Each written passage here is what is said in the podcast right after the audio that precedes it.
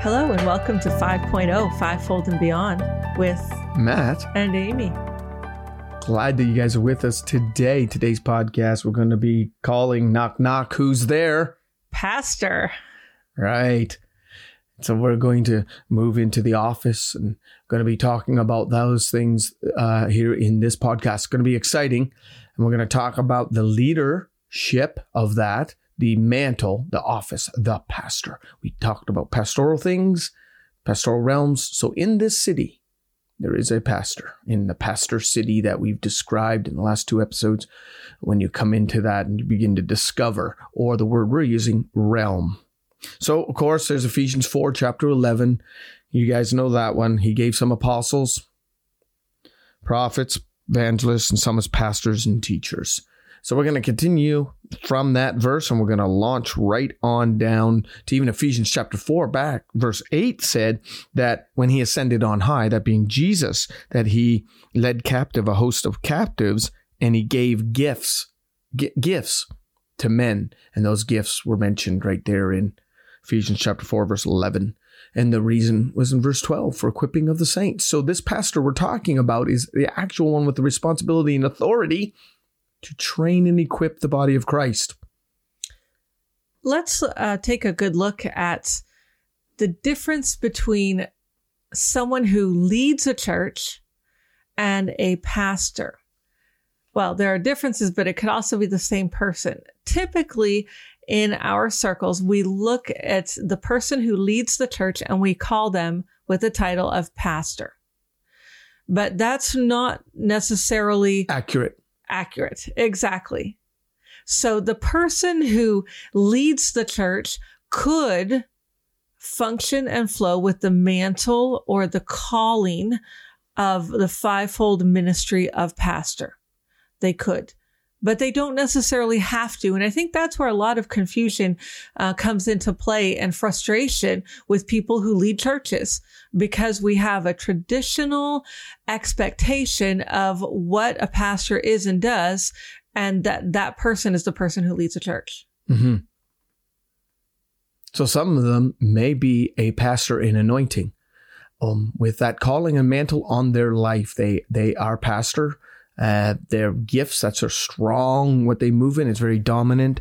And uh, but others could be who lead the church like you said could be apostolic or teacher or maybe uh, prophetic in nature and but they have the place or position of pastor.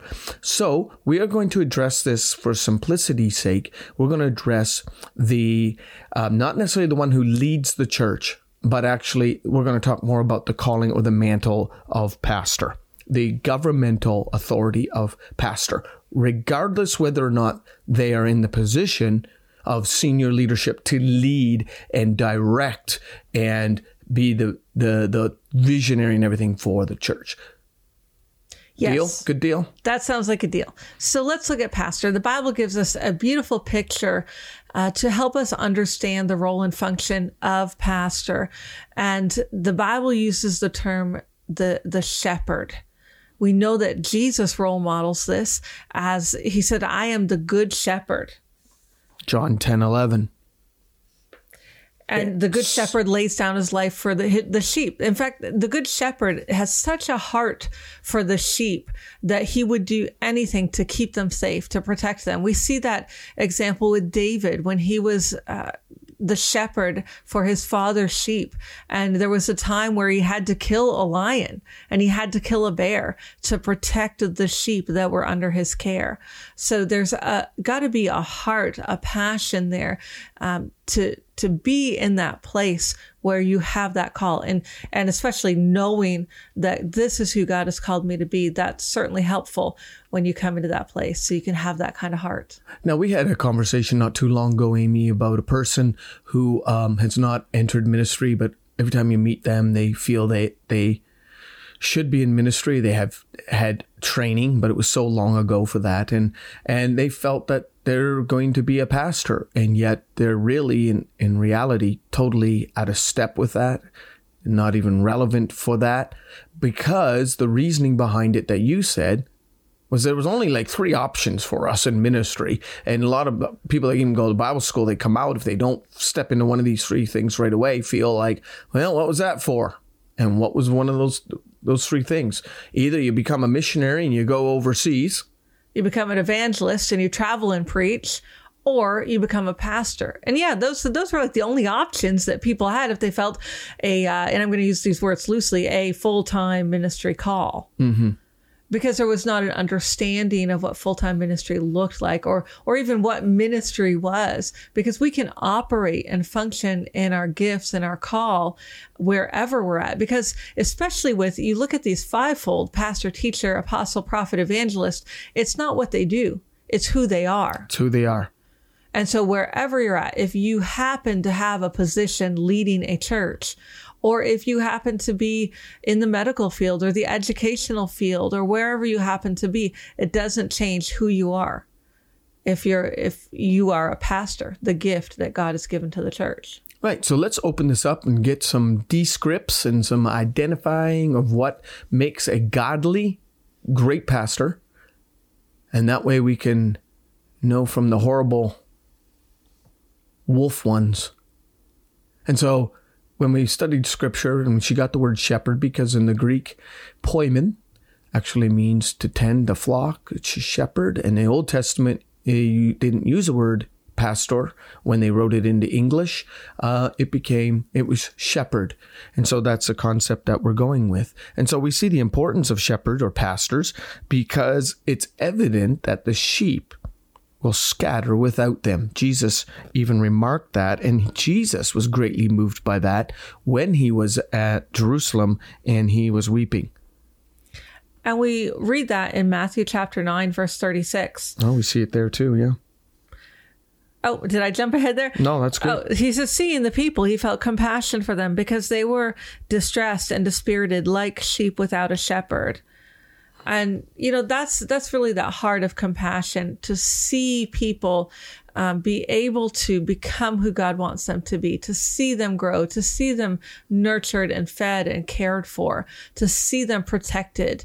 Uh, that's that heart. See, the fivefold ministry reflect different facets of Jesus and his ministry. Correct. Because one person can't carry it all. We're not a divine being like Jesus. Jesus was God, but he was also man, and he showed us the heart of the Father. Mm-hmm. And so the pastors carried this part of the heart that compassionate, caring, uh, willing to nurture. Even it's, we see that reflected in the name of God, El Shaddai, uh, which literally translates many breasted one or the nurturer he's the one who who very nurtures. pastoral, yeah, and that is very pastoral in nature. The the part of God's heart that nurtures. We we tend to think of it, and we know God is neither male or female, but that's really almost like the mother side of God. We talk about Father God a lot, but we don't talk about Mother God a lot.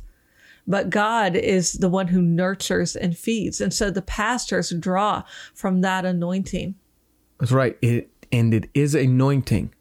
So if a pastor is in a position and we all call him pastor. And they live through the or her or her. Could I say him? Yeah, but that's okay. Oh, I didn't mean that. We know, just they, to put it out there, we are not of the uh, idea that a pastor can only be a male. No, no, we, we, are strongly in female ministry as well. The shepherd, the pastor, needs to be have the ability to hear what the Lord is saying. That is got to be one of the number one earmarks. It's very priestly in nature, which is pastoral. That's the Old Testament uh, type and shadow. Uh, the priests were like pastors. They got to be able to hear the Lord, and as a result, they have to be able to protect the flock from the wolf. Yes, and the lion, the bear. oh, and the bear. Oh me, oh my. And there, there are a lot of wolves, wolves in sheep's clothing, and I think to have like uh, a gift of discernment and to be able to see that is so important for the pastor because there's all kinds of people that come into a congregation who come into their sphere of influence and to be able to just understand and know the difference that's part of being in a position to protect I want you uh, guys to remember when, when we're talking, we're always talking about the healthy model, unless we are specifically speaking out about a deficiency or or a wicked intention on on someone's part. But mostly, what we are generally what we're talking about is a healthy, functioning model. So your experience may be um, if if you go to a church, you might be in a dysfunctional church. That's all, and um, that might be your only um, uh, what's the Point word? of reference. Point of reference. But we're coming from the scripture as it should be, and the importance of a fivefold working together to be able to build the body of Christ into a whole, healthy, functioning, flowing body, and it's made up of many members. And so that's our premise, and that's where we've been coming from with 5.0, fivefold and beyond. Um, yeah. So this this uh, obviously uh, being a pastor, there is a responsibility to be able to lead a congregation or a group of people. Uh, if you you could be a pastor and be a pastor in uh, one of the other functions as a pastor of music, uh, you obviously are are pastoring your your worship team and your those that are involved in media and all those. You are you're pastoring. They are, they are the ones that you're nurturing and feeding into. These are just examples. I'm Yes. just trying to jump to a common uh, point of reference that people can relate to. Yes. And you can see that a lot of times people who have this mantle, um, a fivefold calling as a pastor, a gift to the church, they often operate in or through a position of authority. So a lot of times, That's even though, yeah, about in this exactly. Yeah. That's what I'm saying. So they may be in the position as the head of the church, but they may, like Matt was talking about, be a pastor of the seniors pastor or the youth pastor or the, the worship pastor. And it is their responsibility to do that. To a lot of times too, to teach and to train. That becomes a part of it. Yes, I understand there's teachers. We're going to get to them in their role. Um, but pastors need to be apt to teach. Yes, all these traits ha- have they- they're a common trait in whatever role or function that you are in. If you have the mantle and the, that anointing as pastor, regardless of how it looks like, these are like the garments, the armor that should be on there. These are the strands that holds it all together. Yes. Like you got to be honest, okay? Like you're dishonest. I don't care. You say you love God, and you, I don't care what your position is. You're dishonest. That's not a healthy. You know what I mean? That's not a healthy uh, part of a pastor, and that's going to catch up, and it's going to hurt people. I mean, that's just the way that It is, is right? because So- a pastor, uh, just as a shepherd, you're responsible for those in your flock. Whether your flock consists of the youth uh, of the church, Correct. or whether your flock consists of the entire church, or maybe the community, whatever your flock is, you have a responsibility to their well-being, and that's it, it. Can be a heavy load sometimes, and that's why it's so important that the pastor raise up a team, release other people, teach them and, and get them operating and functioning in the body. Like it talks about in Ephesians 4, the purpose and function of the fivefold ministry is to raise up and release the body to do their part because one person can't do it alone. Mm-hmm. You can't. So another trait, another trait for um, in the office of a pastor, and or the mantle of that is they got to be able to communicate, and it's through preaching and teaching. They got to be able to, to instruct uh, more than one on one. They got to be able to instruct across the board, and to be able to do that. So if you're horrible at that, you need to. That is a skill, and that can be upgraded, and you can be trained to do that because it's it is going to make your um, calling much more efficient and being impactful in people's lives. Then you have um, in the local church leaders that are pastoral in whatever area that we've been talking about, and they tend to the flock's needs.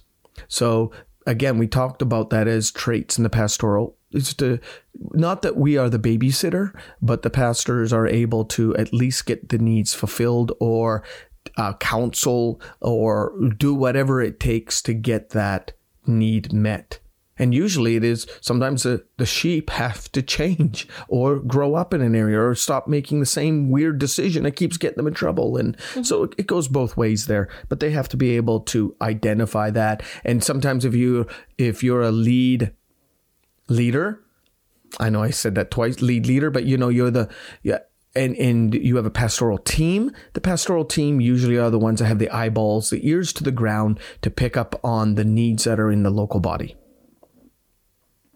Yeah, and you'll hear a lot of uh, different terms used for pastor. Some uh, people will say elder or overseer. Um, different terms that could mean the same thing. So even look at, at your church or your groups and, and your organizations and, and kind of see what they're talking about here. But it's easy to identify once you have an understanding here, the, the role and function of the pastor and that leader. So, what we're talking about here is the importance in a, in a fivefold expression church or ministry organization. There has to be a required communication, there has to be direction, and there has to be purpose, and that comes from the office. And if that lead leader is a pastor and pastoral, then okay, fine, then you do that. And what happens is if you're a pastor, say, of a delegated area and you're flowing in that, then your plans and your vision should be um, should be um, what's the word I'm looking for? Should be um, complementing. Complementing the whole picture should be probably submitted so that it comes in alignment with a whole full expression of the fivefold. If you're a fivefold expression type church or ministry organization, or you're you're open to that thing, it's always bigger than one piece, and so you're going to look at that. Um, the the the pastors we've been talking about, these ones that are Ephesians 4 11, their job is to equip the body to do the work of the ministry. So this pastor that we're talking about should be training others to pastor or training others to fulfill their destiny and their calling upon their life. They are not to always be caught up in doing the the mechanics of ministry, all the little things, even though they're skilled and even though they did their training, they cut their teeth on that. That's what gave them the experience. But really at this point in this level of maturity, you are reproducing what God put in you. And your whole thing is to equip the church to do the work of the ministry, either in your community, your region, and whatever, or however that looks in your realm of authority. Definitely. Because when you think about it, one person can really only nurture effectively and raise up effectively so many people. Right. And that's more. why you see a lot of churches where if if the the pastor and I say this as the person who's the head of the church, um, but also functioning in the pastor mantle and role, uh, of the nurturing and care for the church. If they're the only person operating, if they are the one man show, they're going to burn themselves out. Either that or the church is going to d- dwindle. Correct. Because they can't grow it because you can only give that kind of attention and care uh, to so many people as one person and the church will will not grow. So that's why it's so important to reproduce yourself in in the body. So let's look at um, some traits and some elements, some things that we can identify of someone that is in the pastor's office. And we're not talking about the one uh, with the, the desk sitting in it. We're talking about the mantle in their life. And obviously, Jesus brought this up in Mark 10 about being to be the greatest among you is to be a servant. And so servanthood, um, it's not about who gets to fight in line to carry my Bible to the pulpit. Uh, it's more about it's more about being the servant so that you succeed in life and be victorious.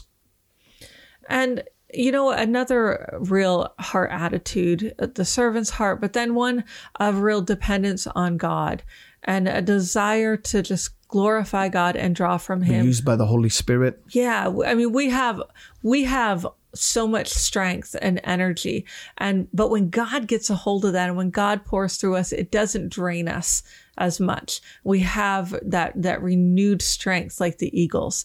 And we want to find that place as a pastor as a leader because you're dealing with a lot of um, heavy needs helping people through crises and, and with their cares and developing people is uh, that can drain you if you don't seek the help of the Holy Spirit. Don't try to do this in your own power.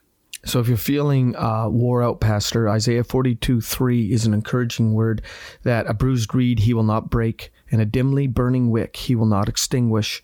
He will faithfully bring forth justice. So if you feel like you're burning low, maybe it's your system you have in place. Maybe it's the things of you're trying to carry too much and you're not delegating enough or or whatever that may be. And anyone listening in that position can go to our website IHIM TV. That's ihimtv.com. And you can just look up some stuff about what we provide and how, because our heart is for pastors for sure. Just a couple more things because of time's sake. Amy, we can go on and on about holiness Oh, yeah. and all kinds of things. But probably another, an, another thing, something to think about, it's often overlooked, is optimism. Hmm.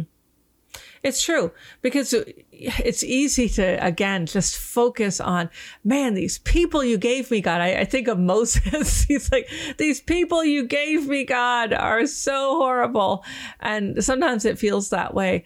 Um, but to be able to not look at the negatives, to not get bogged down with that, but to just know that, hey, we're, we can do this. We can do all things through Christ who strengthens us. We, we're going to fight the enemy. We're going to put on the, the armor and I'm going to go to battle for these people. Yeah. And, and having that kind of hope and optimism. Doing battle powerful. with forces of darkness can be can be draining, and so uh, in that, as you rely on the Holy Spirit, He needs to bring optimism, you know, the, or the Yeah. hope to that. And the last one, which I find is very important, and we could go on and on and on and on about that, uh, is anointing.